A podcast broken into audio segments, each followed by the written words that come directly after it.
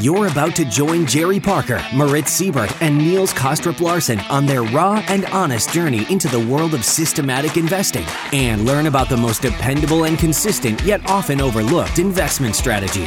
Welcome to the Systematic Investor Podcast Series.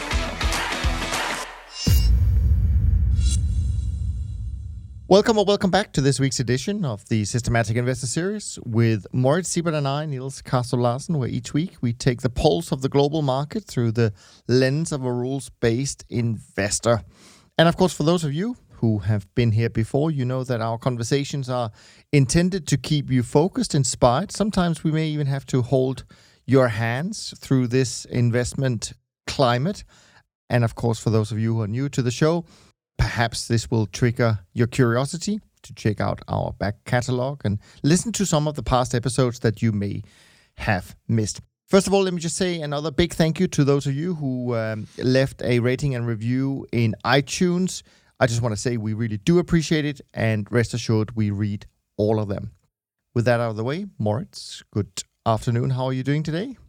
Hey, good afternoon, Niels. Good to hear your voice. Doing fine. Hope you're doing fine too. Yes, not too bad. Autumn has set in here in Switzerland. Mm. From the sunny climate a week ago, we're back in the rain and windy weather, which is uh, makes it much nicer actually to be indoors doing a podcast.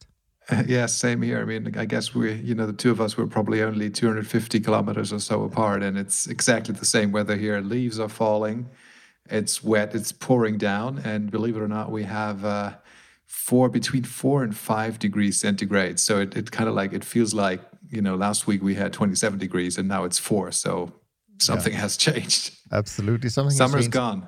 Summer is gone. Something has changed in the markets as well. I was just uh, looking through sort of a couple of things to talk about in, in, in this kind of introduction we always do. And this week, we did see a couple of articles come come out uh, talking about kind of the, the challenges and the woes of trend following strategies so far in in 2020. And I, and I think, frankly, it's not surprising, nor is the timing of these articles, because September is certainly looking to be perhaps the most difficult month so far in 2020 for strategies that rely on kind of medium to longer term trends. So, first, I want to say that I do understand why some people are looking at uh, all the volatility we've had this year and they might think that this is a good environment for trend following strategies because after all, a lot of things are going on, stuff is happening, and and you know that that's understandable. But the thing is, we all have to remember that trend following is not just relying on increased volatility, but rather an increased directional price action, which in some cases can come with higher volatility, but can also come with, with lower volatility. So it got me thinking that maybe some of you listening out there uh, may not be aware that each day on my website I uh, publish something called the Trend Barometer, which is my attempt to measure how well and also how many markets in a diversified portfolio of 44 markets is in some kind of trend, and that's obviously based on some momentum momentum indicators, etc., cetera, cetera. And historically, when you get kind of 45 to 50% of these markets in a quote unquote trending state, based on the definition that's in there, you would expect trend following strategies to produce positive returns.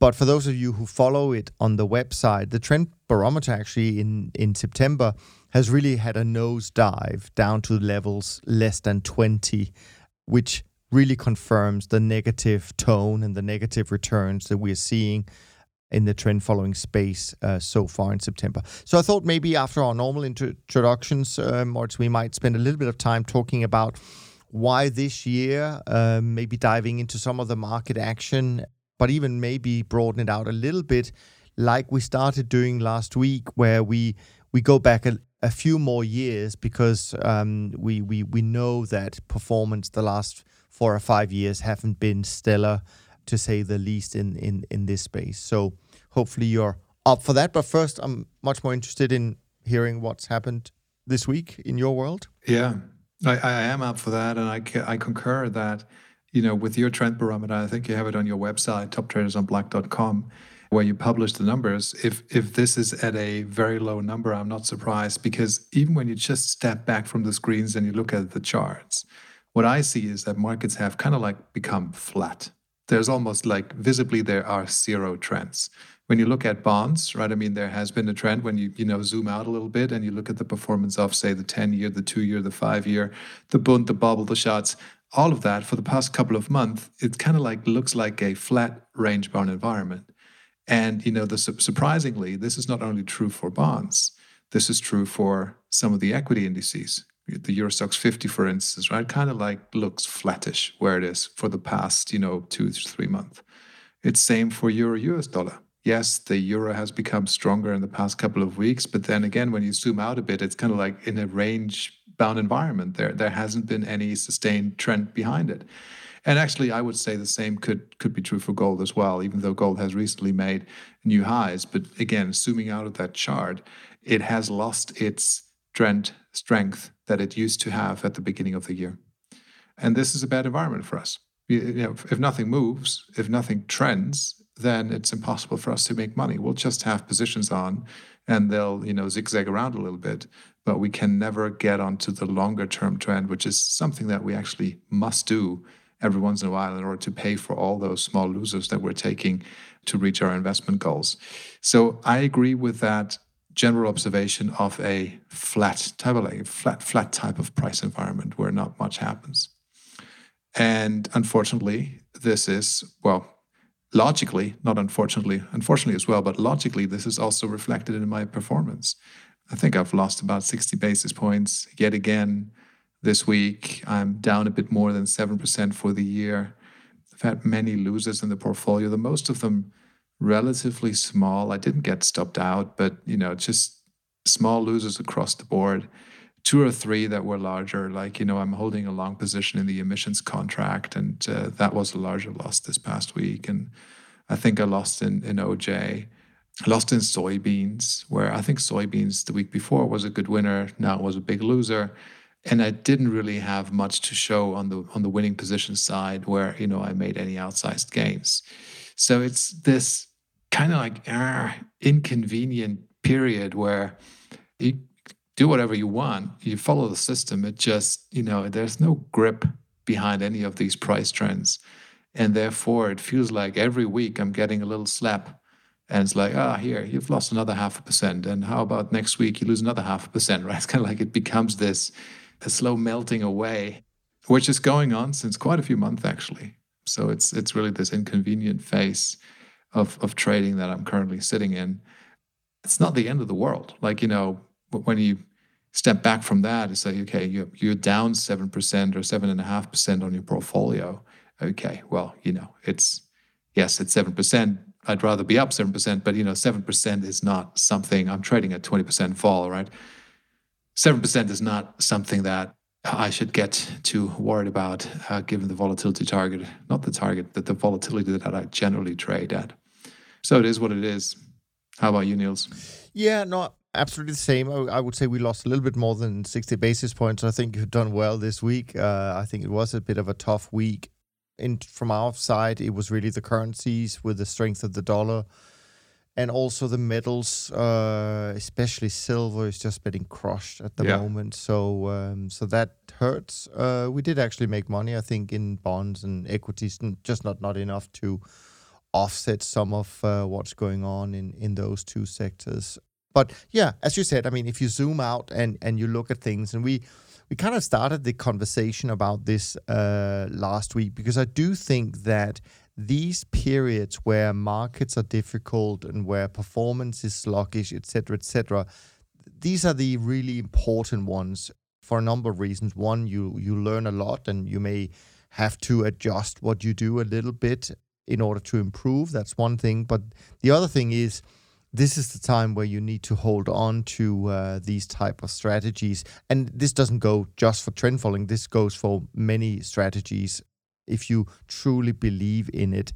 And I'll come to that at the very end. But first I just want to say first of all I mean 2020 is kind of it, it's the complete opposite of last year uh, and I can only speak you know obviously I'm talking about uh, from from our point of view right now. But last year we had seven months in a row with positive performance. I mean, that's only been overtaken once, I think in 2001 or something like that, where we had like eight months in a row. And this is this is a 40 odd track record, a 40 year track record plus. So so this doesn't happen that often. So last year was kind of hmm, exceptionally smooth, and and we all could you know high five every month. It was a new positive month, and I was sitting there and say, yeah, I hope we all really internalize the feeling of how good it feels when that happens, because we're also going to face um, the opposite, because that's kind of what trend followers mostly do. I mean, we spend most of our time, uh, a large percentage of our time, in some kind of drawdown.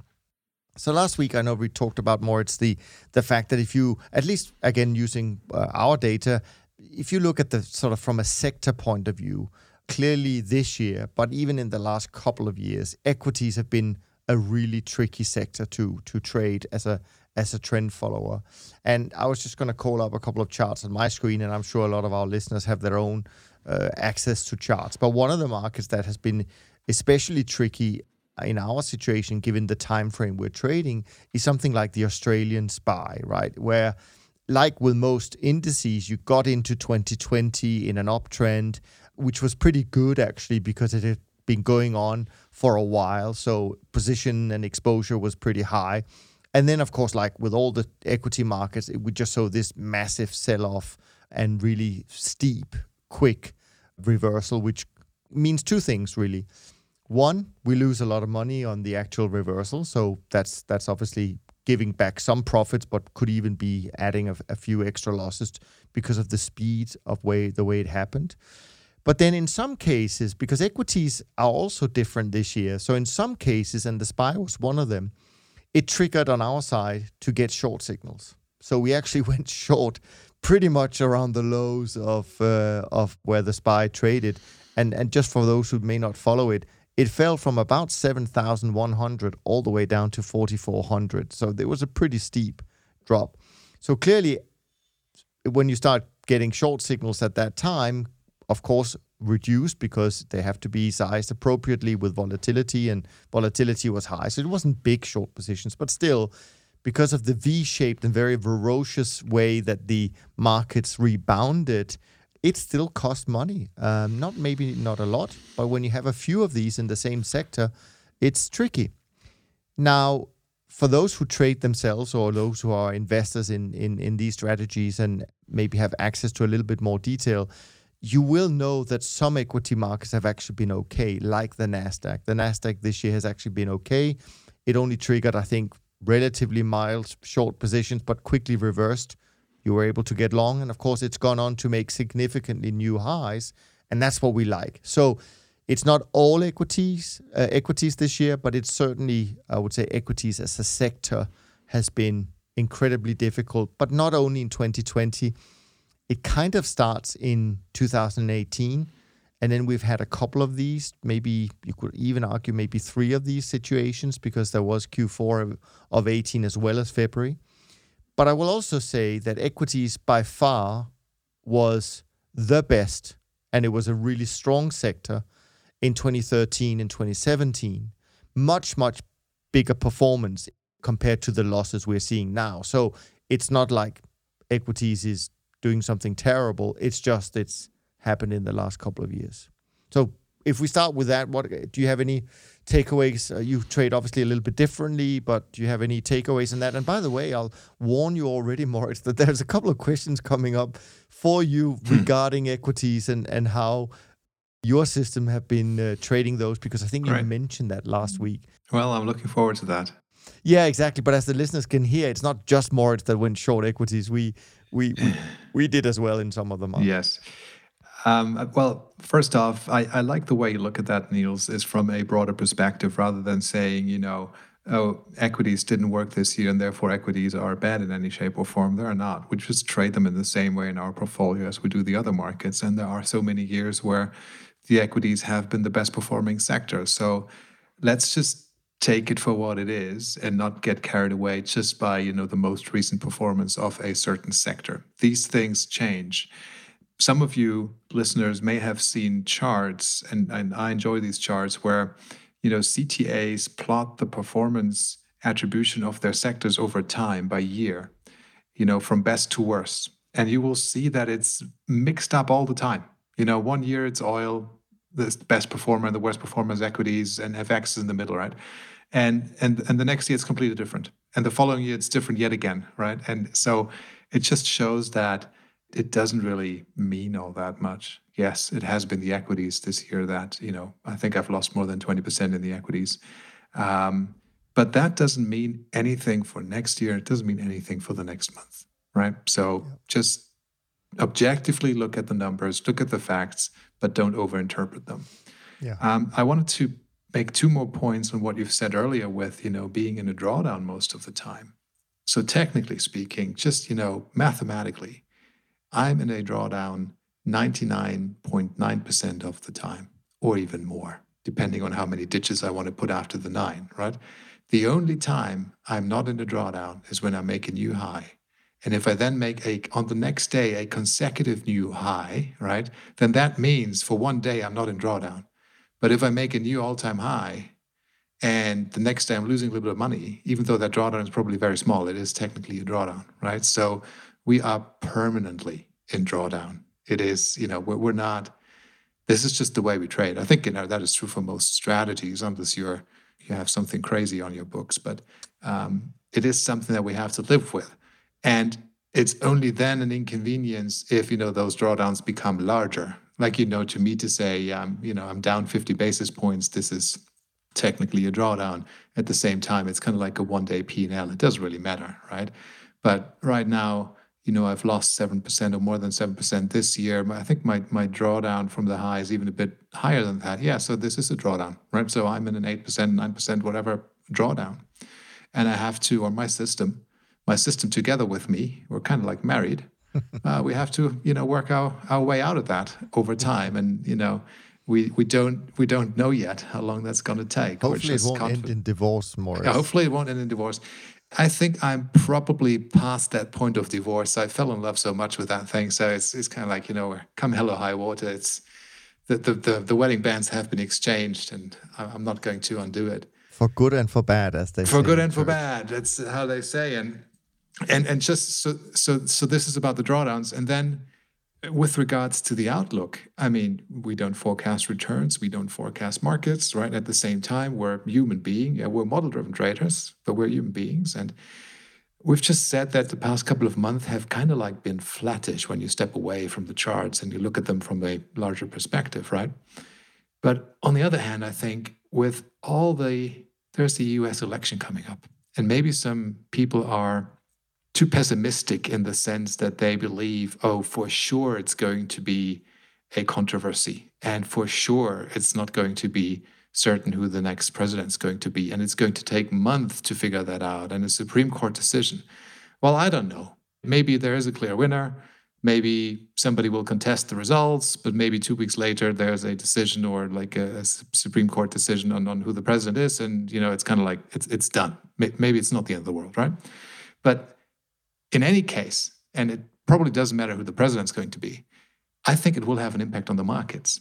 It will have a massive impact on the markets if, I believe at least, think if there's no clear winner, if it really takes a long time to figure out who the winner is going to be, who the president of the United States, the most powerful nation on earth, is going to be. If it is Trump, I would expect the markets reacting in a certain way. And if it is Biden, I would expect the markets to react in a certain way the equity markets, the bond markets, the currency markets, you know, all sorts of stuff. I think, you know, we'll reshuffle the deck a little bit come October, November. And maybe this will trigger some new trends. And the trend barometer, which reads below 20, as you've said, may, as a result of that, be at a much nicer and higher value. And, and maybe this is a better environment for us. This also means, even though I am down 7%, I haven't thrown in the towel on 2020 because sometimes I make 7% in a month and there's three more months to go, right? And there's an interesting period coming up. So let's just do it. It'll be so great. The best Christmas present right? It's kind of like, you know, we're we're there and it's kind of like, oh yeah, I've been down down seven, eight percent at the beginning of October. And look, 2020 plus five. Fantastic. You know, it's funny. I mean, it's funny you say that because I this is a little bit from memory, but I think directionally, I think I'm right on this one.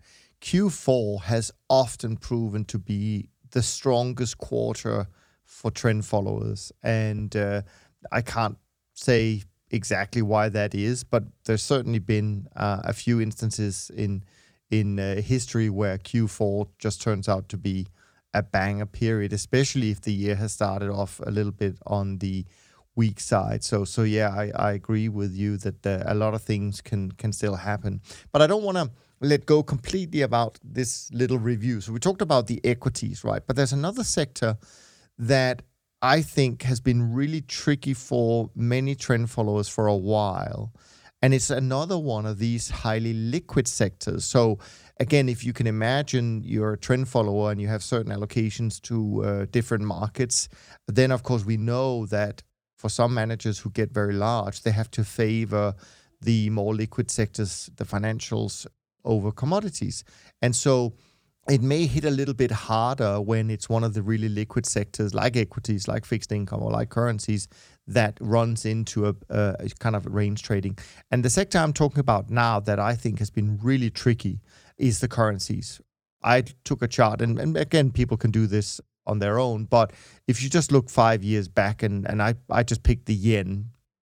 I mean, the yen had a great downtrend in Q4 of 16 and since then, it's been trading pretty much between 90 on the low side and 99 on the upside. And not only has it traded in a range where not a lot happens, it has traded in a range that is exactly big enough to trigger buying signals when when it's uh, on the high side and and and sell signals on the low side. So you have really seen a lot of whipsaw in the yen, but also in a few of the other currencies. Now, on our side, we only trade against the US dollar. So there may be some crosses that have done really well. I'm sure if you were short Turkish lira, you would have been, you know, celebrating for a while. But we don't trade that illiquid stuff. So, but for these kind of core currencies against the US dollar, it has been tricky again with our time frame and and so on and so forth. I don't know if that's also something you've noticed on your side, Moritz. Yes, same here. And um, you know, I, I should say that I'm only trading the CME and ICE listed currency futures contracts. So most of them are against, like that the majors are against the US dollar, right? I do think there's something to be said for trading other pairs, the minors. I'm, I'm not sure about the exotics, but you know, you can definitely say, you know, trading the Israeli shekel, Hungarian forint, you know, the Colombian peso things of that or these these type of currencies for which a CME or ICE listed contract doesn't exist. But if you have an institutional trading environment, you can trade them. And I think there is something there in terms of diversification and not having every currency kind of like facing against the dollar may be beneficial to your portfolio. But I agree with you. You know, the the, the yen, yes, rage bound thing, and uh, whipsawing. Actually, you could say the same for the Nikkei. You know, I, I, had a look at the Nikkei index yesterday, and that's also like this flat market, and that's that's dangerous territory for us, right? Because we, you know we we may we may buy the high and then actually sell the low, and do that a couple of times in a row, rather than buying the high and selling even higher. Yeah, one of the markets where I think my system could possibly be at risk of doing something like that right now is crude oil. Crude oil has been recovering. It has recovered and recovered and recovered, and I've held the short position, but it's getting like I'm less short than I used to be, right? My net short position is getting much smaller because it's also like, you know, now there's a couple of months since May when the market was negative, right? And, and it's kind of like, you know, if it stays where it is, if it goes a little bit higher, then boom, all of a sudden it will be net long, right? But it, it, it, again, like you, you, look at the thing, of course, I will take the long position. I know I have, you know, a certain amount of risk. I have an initial stop loss. So, you know, what's the deal? Just, you know, repeat what I do all the time. But, you know, at the same time, it could be like, well, maybe that is a little bit of a, of a top, right? And if the virus comes back and people drive less and there's more of a lockdown and home office, then we have the same show again, right? Where, you know, crude goes down and just just at the exact point in time where I established the long position, right? as uh, as if the market knew what Moritz is doing. And you know, this is why in my introduction I said to people out there who believe in trend following, but also know that it's a tricky strategy from time to time to hold on to, and that is we are going through one of these periods where uh, a little bit of hand holding uh, can come a long way. and where you just need to look at the bigger picture, which I'll come to at the end of this. Another market uh, which represents a sector that has been somewhat difficult, maybe not as difficult, but it's been, at least on our side, somewhat challenging. And this is where you think, well, you get all this diversification by trading commodities, um, great, but it not always that great. And and that's the grains. I mean, the grains have been tricky over, you know, generally. And I was just picking on one market when I pulled up a chart this morning, and that was wheat. And wheat really looks erratic with lots of spikes, both to the upside and to the downside. And this has gone on for also about five years, where there's been no long term sustained trends. So I just want to mention that for those who uh, have an interest in that, and then I want to jump straight because I don't want to end on a on a kind of a down note saying, "Oh, we have all these tricky markets." Uh, you know, show me something that actually worked. And so there are markets that actually has done pretty well. And the one I just wanted to mention is actually from the energy sector that you talked about just before, Moritz. And that's something like natural gas. I mean, if you look at natural gas in the last five years, it's had a really nice downtrend for the most part. There was a little bit of a spike uh, in 2016, I think it was. So maybe it actually maybe it was in 18. But the last couple of years, let me put it that way, the last couple of years, nat gas has really had a really nice downtrend, not too volatile, and something that we could get our systems uh, engaged in. It's actually dropped from six dollars to around two at the low. Now we're at two point eight. So, but still a pretty good downtrend. So it just goes to show that all markets have their own cycles from range trading uh, to trending. Um, and sometimes we get a cluster of markets where we just see them trading in a range for a while. And that's obviously where we tend to lose money as well as if they have big reversals at the same time. So yeah, just just to mention a market that people can look up themselves and so they can at least see what a good trend looks like. Uh, I agree. They're all different. Um, I remember us talking about palladium earlier this year, where we had this massive trend to the top side, and it's just been just been a great market to make money off of uh, on the long side. But like you say, wheat, Kansas wheat, corn.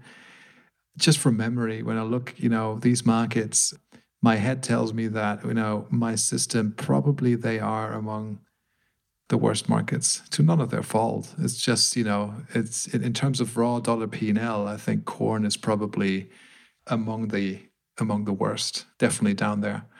I don't know if that means anything. It just means that, you know, since I've tested my system, corn just, you know, somebody has to be, some market has to be the, the worst performing market in a sure. in any universe of markets. So it just happens to be corn.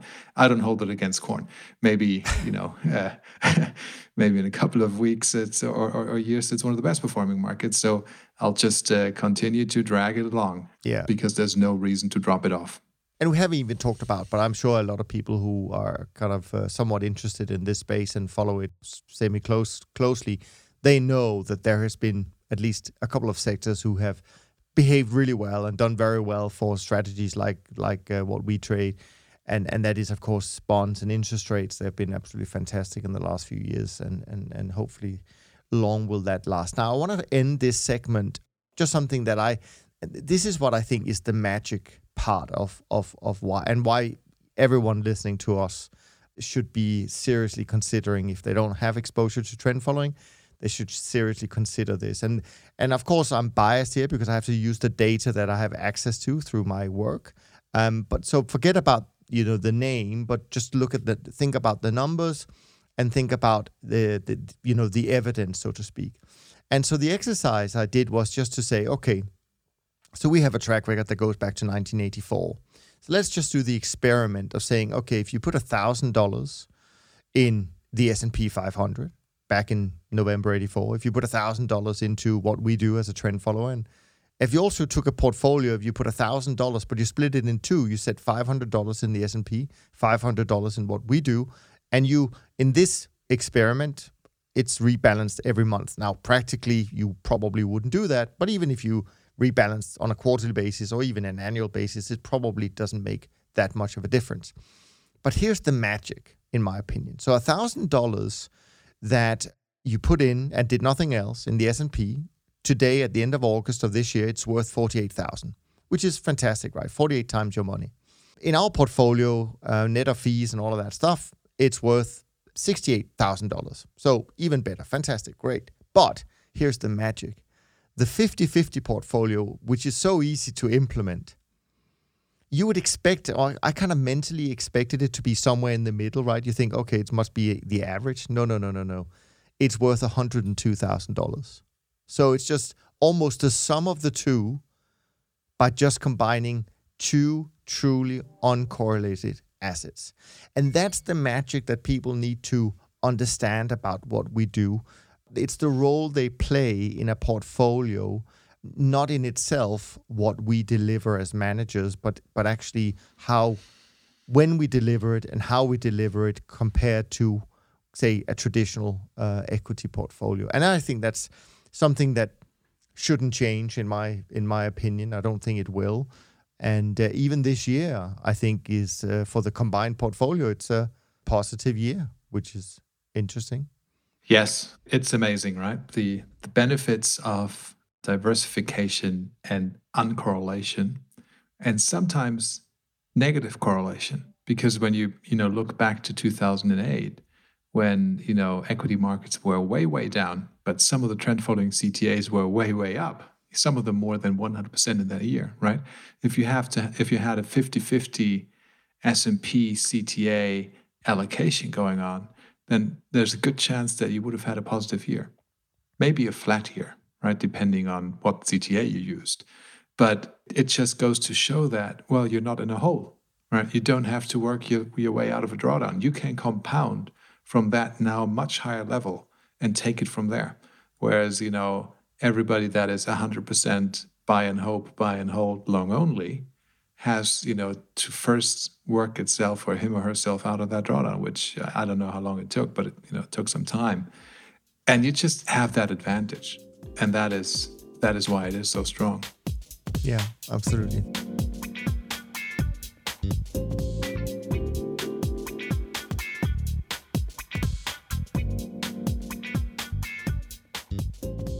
Now, we've got a few questions, as I mentioned, so I'm going to try and do my best to get through all of them. Some of them are quite long, but I think it's important. Uh, and of course, we want to do our very best to honor those of you who take time to write in to info at and, and ask us questions because it, it's a good gauge for us to see where the interest and challenges are when it comes to this strategy. So we really do appreciate all of this. So this question, I have a feeling most of the questions are really for you today, Moritz. So uh, be prepared. Okay. So this is from James.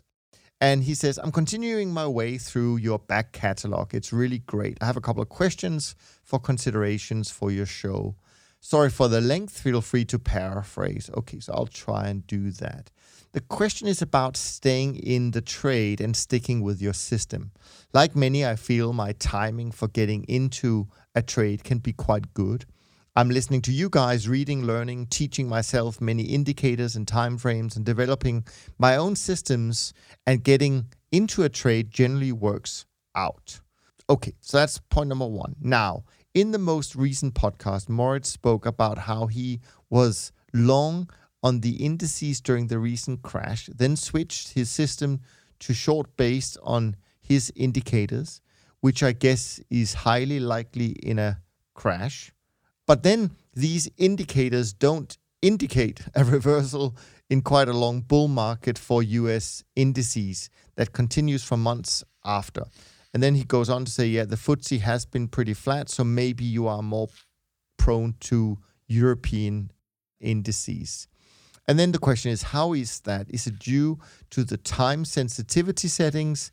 It seems like a long lag time not to identify a strong trend in US equities, so must be something else. So I, will be interested in let's stop there and let's hear your answer to that because I do think that it probably depends on which country we're talking about. Yes, I think it depends on the country, but I guess the the essence of my answer to this question is is time frame and trading speed. There are James, you know, shorter term time frames that you know some CTAs trade. You know, you could say, let's look at a 40 day breakout, like a 40 day high or a 40 day low. Let's just say that's short term. To me, that's short term, right? On the other hand, you could say, well, I'm looking at a 350 or even a 400 day high or low. Let's call that long term. And when you now envisage that Donchian channel, essentially, it becomes clear that when you have a rapid sell off, as we did in March, that of course the shorter term timeframes will pick that up relatively quickly and change the positioning of the system from long to short. And they will hold that position until you know the, the bottom is reached. They're not going to flip there because you know it's not an indicator of it's not indicating what the next day's return is going to be, right? But when the market turns around as it did in a very rapid V-shaped form, then a short-term trading system will relatively soon detect a new 40-day high in my example, right? And slowly position the model or the system back to a long positioning. Whereas, you know, coming back to my 350 day or, you know, 400 day breakout, when you're down in the trough uh, in April or whenever the low was on, on the equities, well, it takes quite some time to make a new 400 day high. And so, therefore, you know, you're kind of like stuck with a position for longer or you you you know you you may not even get out of the long position as quickly right? Because that the rally may have been so strong in the run up to the local high in in March that you know you you just write the correction full down with with your long position on because it doesn't trigger an exit. It is a possibility. It just depends on how you design your system and what time frames and what stop levels and exits you trade and if you have the capital and if you have the number of markets at hand, there is diversification potential in trading multiple time frames and not just rely on one.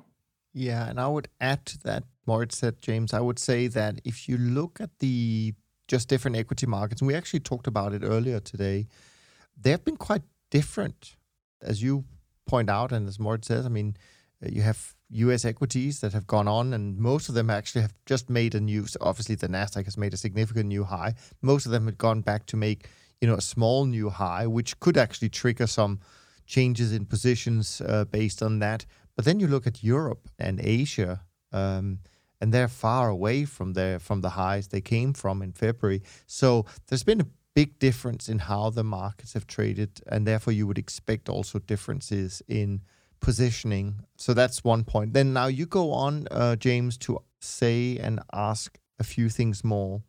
I'm just le- reading through here because you do talk about oil, but I think that's pretty much the same as uh, Moritz talked about earlier today. So I don't want to repeat that. And then you go on and say, and finally back to exiting a trade at a loss making position. If Moritz is still short on equity indices, which means between now and ex- uh, Christmas, he'll probably do well where will he take his profit? Okay, so obviously, as a reversal type system, we don't know exactly where that profit will be taken. So, okay, he uses vol indicators to target profit in a sh- in a short, as he did on oil. But in this equity case, how is he still in his long trades on indices? Surely he's been stopped out, but now as the increase from the bull markets uh, is higher than the decline which made his system go short. I'm not so sure I really fully understand that question, James, uh, or comment, but I think we've touched on most of this uh, already, unless you, there's something you want to just add. Uh, not much, but just, James, one thing I don't have a profit target. Right. I, I, think this is something that you've mentioned. This is very important. I I have the position and I will hold that position for as long as it takes. You know, I mean, the profit target is essentially infinity if if you know it doesn't hit my stop i'll hold it forever. So there is there is no profit target. And and also what i'd like to say is that the way i trade my system allows me to have no position in a market at a certain point in time. And for some of the equity indices uh, this is the case. I think it's the case for the FTSE at that point in time where you know I just don't have a long position on. I don't have a short position on. I'm just flat. I'm not interested, or my system is not interested in trading that market right now, right? Whereas the Nasdaq, yeah, I'm long, and yes, sure, I, at some point I will, I guess, be stopped out unless the thing goes on forever. But it is not a profit target. It's just a stop loss or an exit. Yeah. Now we're gonna take a trip to Mexico. We're gonna uh, take a question from Eduardo, who is uh, writing to us from Mexico. Eduardo is 25, he writes, and he's been learning about systematic trading from the podcast now for the last six months. And um, I appreciate your kind words on that, Eduardo. Now, the question Eduardo is, is really posing is about inflation and impact on bonds and inflation indexed bonds. And that is a little bit outside our normal uh, kind of uh, playground, uh, Eduardo. But I do think we can talk a little bit about it. I mean, you talk about trend following in inflation index bonds. Is that a thing, right? So all I would say is that trend following is a, is a concept, right? So you can of course apply it to whatever you want, whatever market. It doesn't mean that it works as well in some markets. And also, as we have often cautioned people about, I don't think you should necessarily think about trend following as something you only do on a small, narrow set of markets or within the same sector or anything like that. Uh, as we've just illustrated earlier today, uh, you can have periods where certain sectors really don't work for a number of years, and then uh, you need other sectors to trade that that uh, kind of pays. Uh, you can pay for those uh, losing trades and so on and so forth.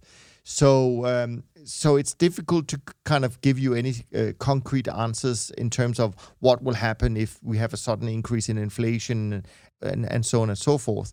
Um, but what I do think is a little bit of a, a debate from time to time is how will trend followers do when interest rates starts to rise? What's really interesting about interest rates at the moment is that you have this beautiful symmetry if you look at US interest rates because they actually had their last major bottom in 1942 and then they went all the way up to 1981. So for 39 years they went higher and they peaked in 1981. And of course if you add 39 years to 1981, whoops, you get 2020. So there's maybe a little bit of symmetry there in play. And perhaps we are seeing the lows of the interest rate cycle being formed this year or early next year. Who knows? But personally, I think we're close unless the world completely uh, goes up in flames and we're going to have negative rates in the whole world. But we know the Fed has already been out saying that that's not in their interest, at least. So, so again, just back to that, I mean, as a firm, we have we are one of few firms that actually traded while interest rates were going up. So back in the 70s when we started, uh, interest rates were actually still on the rise, and and that period trend following worked really well. It's not a guarantee that it's going to do as well uh, when interest rate starts to rise this time around because it's obviously not just the interest rate sector that will be determining our performance. Um, but I don't see any reason why trend followers couldn't do well in an interest rate uh, rising environment, especially if it's caused by inflation and inflation expectations, because in that scenario, you would expect that you would think that commodities could enter some kind of strong bull market. And as we have talked about before in the podcast, what people may not know is that most performance in a trend following portfolio comes from the long sided trades. So we make a lot more money when markets are in a bull market because you could say, in theory, price could go to infinity. It's a little bit different when we talk about short trades. And also, at least in my own mind, I've always felt that it takes longer to form a top than it does to form a bottom. I think this year we've seen that again. I mean, equities turned on one day, same in 2009, I think it was. Uh, they turned pretty much on one day after the uh, great financial crisis. Uh, yet, when it turns about uh, tops, although there has been a couple of examples in recent years where it turned also on a dime at the at the high, but they usually take a little bit longer to form, and I think that's why we are also better at capturing the long-sided profits. So, have you traded inflation index bonds, Moritz? No, I have not. I have okay not traded, never ever traded uh, TIPS or any other types of inflation protected or inflation referencing securities or instruments. There, there's you know a market out there for some of those uh, indices. Even there's inflation indices, and banks make markets on inflation and inflation expectations, and you can trade swaps with swaps with them, inflation swaps, etc. But obviously, that is nothing that I can do from my from my home base here and there is no futures contracts uh, listed on uh, inflation-linked securities. I, I think at least I, i'm not 100% sure, but uh, the last time I looked, I didn't find any. So they're not part of my portfolio. I don't miss them, to be honest. I think you know if, if I had TIPS in my portfolio instead of the the regular treasuries, it wouldn't be all that different, to be quite frank, right? It is more interesting, I guess, what our performance is going to be and how it will impact our way of trading if slash when inflation shows up. And you know, I'm I'm a child of the late 70s. I've never in my entire life experienced any meaningful inflation. Neither did my parents really, both of whom were born after the Second World War. I mean, there have been periods where, sure, inflation may have been, you know, two or three, or sometimes maybe 4% a year. And there were the more inflationary periods, uh, even in the United States, but we didn't live there. So, so here we, you know, I've never experienced it. If it comes, it will be completely new to me. It's really, you know, you can only read about it in books or hear people talk about it who have experienced it. But me personally, I've never experienced it. It's going to be very interesting to see what that does also to the to the mindset of the population and how people react because you know there's it's not only the raw numbers when there's inflation out there it's you know psychology and how do people react to that and what are they talking about and what do they purchase and how do they decide on you know buying a house or selling a house or buying a car or selling a car you know things of that nature. I, it's it's very complicated for me impossible to forecast that. Of course when you look at a fiat currency and you have a high inflation environment, what you get back in terms of dollars uh, in a year's time is worth less than what it is worth today, right? So I, have said this before. We may actually get some very nice trends, as you've said, in the commodities on the long side, right? Commodities are normally reactive, they're sensitive to inflation, positively sensitive to inflation, right? And if we try and follow them on the long side, we may actually make some good dollars from it. But what are these dollars going to be worth once we exit the trade? You see what I mean? It's not easy. And not all of these assets in our portfolio have an immediate reaction function, an immediate, you know, inflation dynamic built into them. Mathematically, we know that, you know, a bond, a long duration bond, will be the, the worst impacted asset among the worst impacted asset, right? Because it says, well, you get your money back in 30 years' time. Say it's a 30 year bond, right? So you have that 30 years, say it's zero coupon bond, you have a 30 year uh, duration on that bond. Well, obviously, 30 years of inflation are going to destroy that bond. So the, these types of bonds, they will really drop in value. But for other types of assets, it is not as clear cut. So, for instance, you know, equities, where you have a reference to real asset and the profits of a company how will they operate and how will they function in a inflationary environment? If it is benign positive inflation, then maybe they will be performing really well because you know it's not impacting their business all too much and they can increase prices. So therefore, having a long position to equities may be very good. But if inflation gets out of control, if it's like, and uh, it doesn't have to be hyperinflationary because hyperinflationary, that's, you know, this is like thousands of percent and tens of thousands, you know, hundreds of thousands of percent, like Weimar type of inflation. I mean, this is just, it's running away. It's like, you know, 100% inflation in, in a week or something like that, right? But even if, you know, you have something like, let, let's say 15% inflation in a year, I'm not sure if equities in an environment as such are still going to be performing that positively. There's all sorts of academic work on that. You know, there, there may be a tipping point, you know, that, you know, if inflation gets too high, then companies will suffer because, you know, they can't get the same revenue. They can't, you know, put the prices through onto their products and all that type of stuff. But as Albert Einstein said, in, in theory, practice and theory should be the same, but in practice they are not. It's we, we just don't know that. And all the academic and all the empirical research on uh, you know, past inflationary periods and their impact on equities, I believe that that research is very tainted because the companies it was applied to, right, it's kind of something like you know the Exxon's and the Shells and the Mobils, uh, like the the companies back then were very different. Today we have tech companies, you know, for the most part, the FANG stocks, and you know those guys are really running the show and they're dominating the equity indices, and it's really all about the tech, you know, and, and, and what are we doing with technologies going forward. So how's technology impacted by inflation? I think you know the answer to that is likely very different to how you know a uh, an oil exploration company uh, or an oil production company is impacted by inflation in you know the 1920 19 you know 40 period. So jumping to the conclusion that inflation of a certain magnitude will have ABC result on equity prices, I think is um, to me, it's impossible. I would not do that. It's it's it's really a coin toss. I don't know. I, I'm just out of my box here. Fair enough. Eduardo also has a question about commissions and the impact on trading. And all I would say to that is that you're absolutely right. Of course, they have an impact.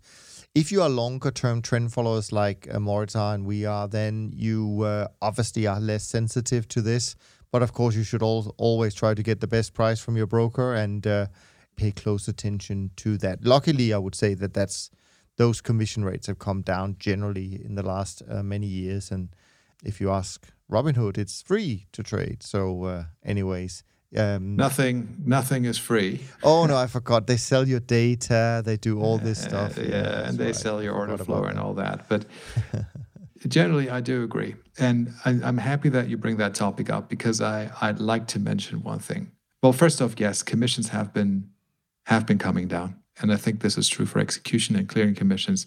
I'm not so sure for exchange fees, but they're really small anyways, right? So just to give an example, if you're trading one lot of, say, the five-year U.S. Treasury futures contract, that is right now about $126,000 worth of exposure, and you can get that exposure, that magnitude of of exposure, for I don't know, depending on which broker you use, it could be anything between you know a buck fifty or five bucks but it doesn't matter if it's a buck 50 or 5 bucks. It's it's unlikely to be substantially higher than 5 bucks because when you divide 5 by 126,000 I can't do that at the top of my head but it's a very very very small number right? And it's really not meaningful to the long-term success of your trading system. Slippage is another factor. But what I wanted to bring up is margin and that margin requirements a, they change, they are dynamic. They're not a constant, they're not fixed. Your clearing broker does not tell you, hey, Moritz, your margin requirement on five year US treasuries is always going to be 3% of the contract value. Far from it, right? It changes all the time. Not all the time, but you know, periodically it changes in response to volatility in the market and and other things. But then there is a funding spread that is charged on margin requirement, and there's a funding spread that is charged on non margin capital at the level of the clearing broker. And it is really those spreads that have much more impact, cost impact on your trading results than the commissions, unless you are a you know very frequent trader or you're trading spreads or you know something like that. But if you trade in the way that I presume Dunn Capital and, and, and you know, I am our trading, which is more like a medium to long term trend following style, we're not trading in and out of the markets every day. We do rollovers, but you know they happen you know on a monthly basis or on a quarterly basis or depending on how you roll your markets. But it's it's, it's not really too much of a big deal. So it's not the commissions. It's a little bit of the slippage, but it's really the funding spreads. And I think most people overlook them because it's kind of like this number and it, you know, it takes a little bit of an effort to make a calculation. It's percentages on margin capital, but the margin capital is is not a fixed number. So you kind of like you skip that thing. But it's very easy to work with commissions. It says, you know, 350. Okay, 350, work with 350, right? Can you give an example, Moritz, for those who may not know what you mean by funding spread? Can you give an example? Okay, so your clearing broker is a member of the clearinghouse, right?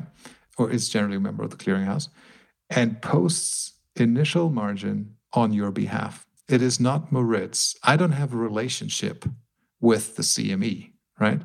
My broker, RJ O'Brien, has a relationship with the CME. I'm a client of RJ O'Brien. When I trade an S&P futures contract, what happens is that RJ O'Brien pays the initial margin requirement on my behalf. And they will do that as long as my account is funded and you know it's it, it's it's, it's over margined and there's no deficit and, and none of that stuff, right? Then they will do that. But the the, mar- the the money that they send over to the clearinghouse of the CME, well, first of all, the CME doesn't do it free of charge, right? The CME does not pay overnight, overnight flat on that money they pay overnight minus a spread. So that then gets back to the clearing broker, and then the clearing broker charges me a spread on that. So, you know, I could end up with something like, say, overnight minus 30, overnight minus 40, overnight minus 50. And if you go to a retail broker, it could be even worse, right? And that's on margin. And then on non margin capital, so say your margin to equity ratio is 20%, that means you have 80% of your money is, you know, excess cash You don't need it to pay margin on a clearinghouse. So that means no clearinghouse can therefore charge a spread on that capital, but your clearing broker will nevertheless charge you a spread on that money, right? So there will always be, they won't pay you overnight on it. They will pay you overnight minus a spread on it.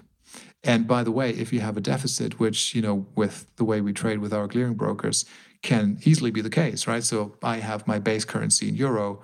If I trade a US dollar denominated contract, the S&P 500 for instance, and my system has it wrong, then that produces a variation margin loss, which means that I could run a negative negative balance in US dollars for a period of time.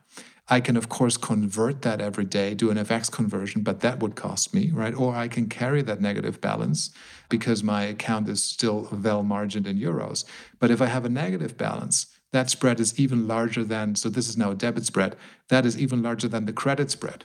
So it is really in these dynamics of debit spreads and credit spreads applied to initial margin and excess cash where I think a lot of the music plays and where people, at least in my opinion, when I speak to them, don't look closely enough because they they're presented with commissions. Here's a low commission broker. We're only charging you one buck per trade, or you know, we're charging you zero. But there are other things that cost money. And you know, if those spreads, let's just say, if they're one percent, and I guess for some brokers they are one percent, well, guess what? You're down one percent just because of funding spreads at the beginning of the year. And this may well be more than the amount of commissions that you will pay in relation to the notional exposure of contracts that you're trading, which you know is probably less than 1%. And the final point I want to make on that is the initial margin requirements are they're set by the exchange, by the clearinghouse. They say, well, an S&P contract, I don't know, costs $7,000 or whatever. I, I don't know the exact number, somewhere around there. But then your broker may say, I either accept what the clearinghouse charges and I'm just routing that through, and my broker operates in that way. I've never had it in any different way. But there are other brokers, and I know who it is. And I guess some of the listeners on that show have probably received the same email as I did. I, I'm not going to mention it, but it's a US based retail broker, a big one. And they have their own margin schedule they take the exchange margin kind of like as a reference point, but then they say, well, no, but our margin requirement, because I'm clearing the trades on your behalf with that exchange, is let's just say twice that amount. And on some contracts, say Bitcoin, it's 600 times that amount. It's all in the fine print and it changes so quickly that you never realize it. But then there's a massive funding spread applied to that. And so there has been an email sent out, and you know, I'm I'm I'm a client of that firm I don't trade much with them, but I still have an account there. So I get these emails saying, like, well, because of the upcoming US election and the anticipated higher volatility around the election, we're going to increase our margin by 35%. Boom, there you have it. Please make sure your accounts are well funded and margin, yada, yada, yada, right? So what that essentially means is that rather than now paying, you know, $7,000 for a S&P contract in my hypothetical example, it's probably somewhere around there. Let's just say you're now paying $10,000 but it's not only for the S&P, it's for the bonds, it's for all of that, right? So $3,000 more than it used to be. And on that $3,000, you're paying the funding spread. So you see where I'm going with that, right? It is a component, a very real and a very important component, cost component of your trading are the funding spreads that are applied to your account. So you should have a closer look at them and find a broker that treats you fairly. Fantastic. Great stuff, Moritz. Thanks for that.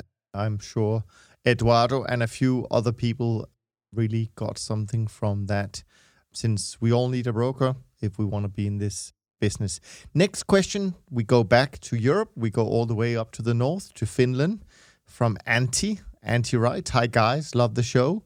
And then you go straight into again asking specifically about your system, Moritz. So, so you must have hit a nerve last time we were on. Um, I'm going to paraphrase the question because it's very simple, actually, when you read through the email. So I hope that's okay with you, Antti. And the question he writes very simply is Is your system a full stop and reverse, meaning are you always long or short and never neutral? No. I can be neutral. I can have flat positions. I do have flat positions right now, as I've mentioned earlier. I am not like a in a binary system where I'm either long or short, but never in between. So my my system has that in between module or in that, that in, in, in between possibility of having no position. And and that is without I don't think we give anything away you haven't said before, and that is because it is kind of a channel breakout, right? There is a channel. Correct. Um, yeah, exactly. So that's not a secret. I I, I do trade breakouts, and um and and because of that, you know, I sometimes don't have a position because sometimes there is just no new high or no new low, you know, that matches my time frame that I'm looking at, so that I would have a position on. Whereas say you're trading a, uh, a golden cross, you know, 50, 50 200 day moving average crossover system, right? If, if your only rule is if the 50 is above the 200, then then one and one equals long, and if it is below one 200, then then minus one, which equals short. Then yes, you will always flip from immediately long to immediately short, and there's never anything in between. It is a matter of taste at the end of the day. I don't want to come across of you know as, as saying one is better than the other. Uh, it is you know what I like is what I like. What you like is what you like. All of those systems have trend following characteristics. You can work with all of them, so it's a matter of taste. Sure. We've got a few more questions uh, from two more listeners, which is great. And um, this is from Mikhail K, because we have another one which is from Michael. So I just want to make sure you, there's a distinction there but Mikhail, as far as I can tell, it's uh, the way it's pronounced. Again, a question. This is uh, something I think we've touched on uh, before, but let's do it again. So Mike is, is, is developing his own system, and one of the questions he has is: Is there any difference to building a system based on options instead of futures? And I, what I what I think you mean by that is just that you want to trade the options rather than the futures and also uh, if we have any if we have any great resources we can recommend on that subject. And the other question is a little bit about uh, using cfds where you can get smaller risks if you have a small account size whether we have any advice or experience with that. I have to say mike i don't have any experience with cfds and uh, i don't uh, have any experience trading a trend system with with options but i know moritz has traded options in his past. So um, maybe you're better at giving some thoughts to this. Yeah, uh, that has kind of like been my one of my trading upbringings, uh, trading options. But um, I've never traded options with a trend following trading system, and I don't think that, is something that I would like to do. I I, I really encourage uh, you, Mikael, to to think about that. Options are very different to futures contract, right? It's not a linear response function in price. It's a non-linear response function in price, unless you're trading very deep in the money options. So, you know, you have to be familiar with option theory around it, and you have to be in a position to understand whether the option you're buying or selling, how that is priced and how it will react, what the sensitivities of that option are to pricing parameters such as implied volatility. A futures contract doesn't care about implied volatility. A futures contract only cares about the price of the underlying asset, right? Interest rates, dividends, you know, repo, things like that, depending on, on the asset. But there's no volatility function that impacts it, right? There's no gamma, there's no theta, none of that stuff. So it is it is a different thing, really. And um, just beware by all means, if if you have the historical data on options, which by the way, I, I at least in my experience, uh, can be relatively difficult to obtain in a clean way across you know the entire series of options, meaning all the strike prices and all the maturities. But if you have that, by all means, give it a shot and test it and see what you can find. But I don't do it, and I have no plans of doing it. It is not something that really interests me in terms of trend following. CFDs, I know what they are. I don't use them. CFDs are kind of like mini futures, if you will, right? They're not traded on a, a regulated exchange. They are provided by spread betting firms or brokers who create these products as contracts for differences. You know, they have leverage embedded in them. They kind of like work like futures, but they have much smaller contract sizes. But of course, they are also a retail product, which means that, you know, the funding spreads that are implied for the funding of that CFD are normally much higher than what you would see implied in, for instance, uh, a CME traded um, futures contract. So it's not free of charge, obviously, but yes, it uh, it does allow for smaller sizing. I cannot say anything about the risk really because you know there is no clearinghouse behind it, and some of these CFDs, you know, they have been uh, known, and, and, maybe some of them continue to give like you know 100 or 200 or 300 to one leverage. I mean, when you think about that, right? You have 100 to you know one leverage. I mean, you buy something something, and you know it, it moves by one percent, and then you're you're done. You're either doubled your money or you're you're you're out, right? It is just different. Be careful. Have a good check about who the provider is and how secure they are and, and how well capitalized they are. Yeah. Thanks for that. Mike, and then to the other Mike, Mike N. Mike has a different question, but it's kind of related a little bit to what we talked about earlier in terms of a more diversified overall portfolio. And it's about the optimal allocations towards trend following versus buy and hold equities and treasuries. Mike writes that he's been doing some research and came up with an optimal allocation of 74% trend following, 18% equities, and 8% treasuries. Of course, this assumes many things about risk return correlations and amount of history used to determine those and how they apply going forward. And of course, the model used to determine optimal allocation. So he asked about that, although he did men- mentions uh, later on that uh, he, he decided to stay 100% in trend. So good for you, Mike.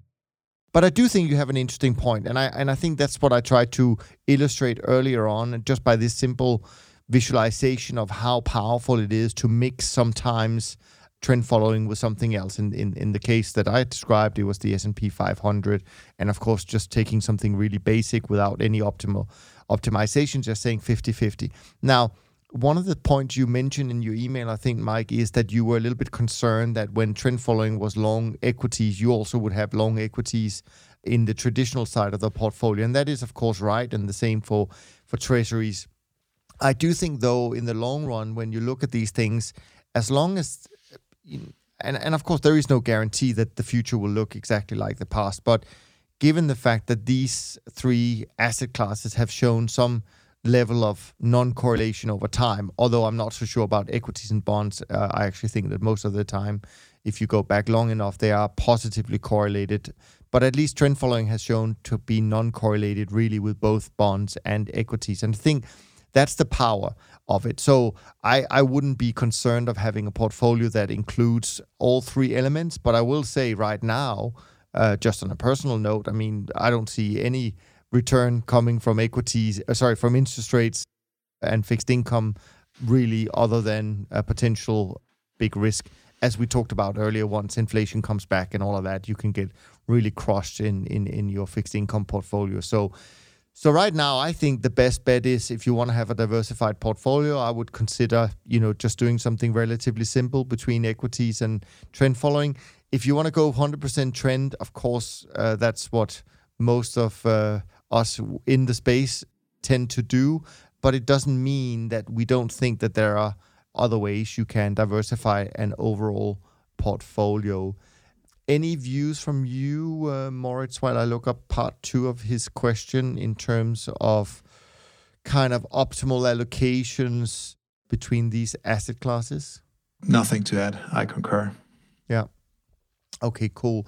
Uh, I'm just reading through your second email here and that is that what Mike goes on to say is that yeah, one of the things you can achieve by mixing these assets together is of course you get a better Sharpe ratio, but it doesn't mean necessarily you get a better return.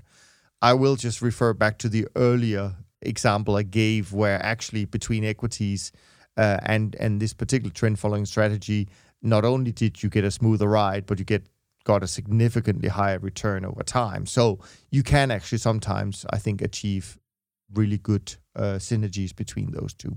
But as I said, thanks so much to all of you who send in the questions. Info at toptradersunplugged.com is where Moritz and I will uh, be picking up your questions. And maybe one of your questions, Michael, would also be relevant for Rob Carver, who is back with us next week. In fact, we've got some really interesting guests coming up for you in the next few weeks. I will keep it a little bit of a secret, but Rob is not a secret. He's, uh, in fact, here every month. So he'll be back next week. Now, I want to say something I didn't say in the beginning, and that is just that we do appreciate all the ratings and reviews, and they have meant a lot of good for us recently because we see them coming in on a regular basis. So if you have not had a chance to uh, leave a rating and review in iTunes, we would highly encourage you to do so. Uh, and if you don't know exactly how to do it, just go to toptradersunplugged.com forward slash review, and there's a little set of instructions. Doing that for us means a lot, and we highly appreciate that. Quick review of the uh, performance. As you probably have guessed from our earlier conversation, this month is not a good one. BTOP 50 index is now down 2.5% for the month of September and 2.5% for the year. The SocGen CTA index is down 3% in September so far as of Thursday, down 4.4% for the year. The trend index is down 4% in September so far, down 3.5% for the year. Short-term trend, uh, sorry, short-term uh, CTAs are uh, not doing so badly, down 1% in September, still up 2% for the year. This SocGen Multi Alternative Risk Premium Index that I found, that's flat for the month, but still down 13% for the year. And then the MSCI World Equity Index is down five and a quarter in September. So uh, it's not just trend followers having a bad time, and down 1.3% for the year. And the World Government Bond Index, touching a little bit of the thing about this correlation thing we do, is up a fraction more than last week. It's up about 84 basis points, but it is pointing to this tricky situations that many investors will find themselves in if they've been following the 60 40 type approach to markets and investing. And that is the 40 part is not necessarily as dynamic as you would like it to be because there's not much left room left to uh, go. And so it hasn't moved a lot, even though equities have had a little bit of a, a rough period this month. So beware of that. Any parting words for this week? No, nothing in particular. I hope the weather is going to change to the better. Happy trading, everybody. Good trading in the next week. I'd like to have a good week for once. I'll give you an update next week uh, when we speak again. Well, next week the month will be finished, so we have the full September rundown. So that will be good. Correct. The great thing about having a global audience, as we do, and that is we know that the weather is much nicer somewhere. Somewhere is someone is listening where the sun is shining. It is not Switzerland nor Germany today. Anyways, we do wish you a pleasant week, a great start to the next week. We look forward to being back with you. In the meantime, stay safe and be well. Thanks for listening to the Systematic Investor podcast series. If you enjoy this series, go on over to iTunes and leave an honest rating and review. And be sure to listen to all the other episodes from Top Traders Unplugged. If you have questions about systematic investing, send us an email with the word question in the subject line to info at toptradersunplugged.com and we'll try to get it on the show. And remember, all the discussion that we have about investment performance is about the past, and past performance does not guarantee or even infer anything about future performance. Also, understand that there's a significant risk of financial loss with all investment strategies, and you need to request and understand the specific risks from the investment manager about their products before you make investment decisions. Thanks for spending some of your valuable time with us, and we'll see you on the next episode of The Systematic Investor.